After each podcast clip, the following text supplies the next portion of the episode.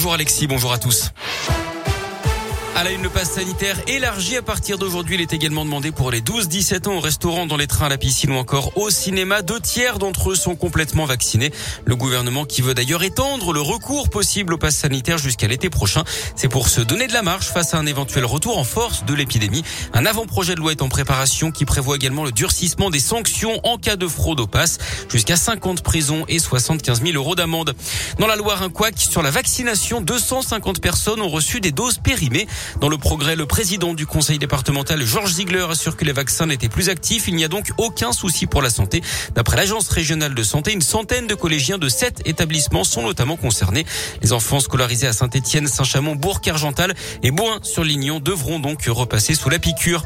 Les suites de l'affaire Mila, cinq nouvelles personnes seront jugées pour harcèlement et menaces de mort contre la jeune Isaroise après sa publication d'une vidéo sur l'islam. Quatre femmes et un homme âgés de 18 à 38 ans.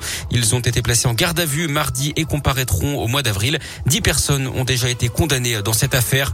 Et puis la deuxième cérémonie d'hommage au sergent isérois Maxime Blasco, tué au Mali vendredi dernier. Après l'hommage national aux invalides, ça se passe cette fois au 7e bataillon de chasseurs alpins de Vars en Isère. C'est à partir de 15 heures. Des perturbations à prévoir aujourd'hui dans les écoles de Cournon, dans le Puy-de-Dôme. La CFDT a déposé un préavis de grève pour les agents du service éducation de la ville.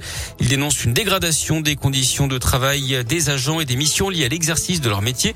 La CFDT qui évoque notamment un manque d'effectifs. Un rassemblement est prévu devant la mairie de 11h à 13h.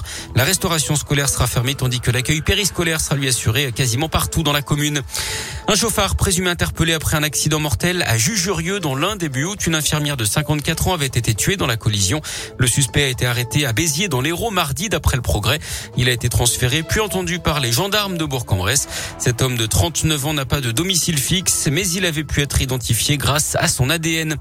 Une nuit mouvementée pour les forces de l'ordre dans la Loire entre Roche-la-Molière et Unieux entre mardi et mercredi. Un automobiliste a tenté d'échapper à un contrôle de la BAC. Il a notamment éteint ses feux en pleine course-poursuite. Des occupants de la voiture ont également lancé des, des objets en direction de la voiture de police pour la ralentir. Ils ont finalement pu être interpellés après s'être débarrassés de résine de cannabis et d'un couteau. Les trois hommes âgés de 19 ans ont été placés en garde à vue d'après le progrès. Ils seront jugés prochainement.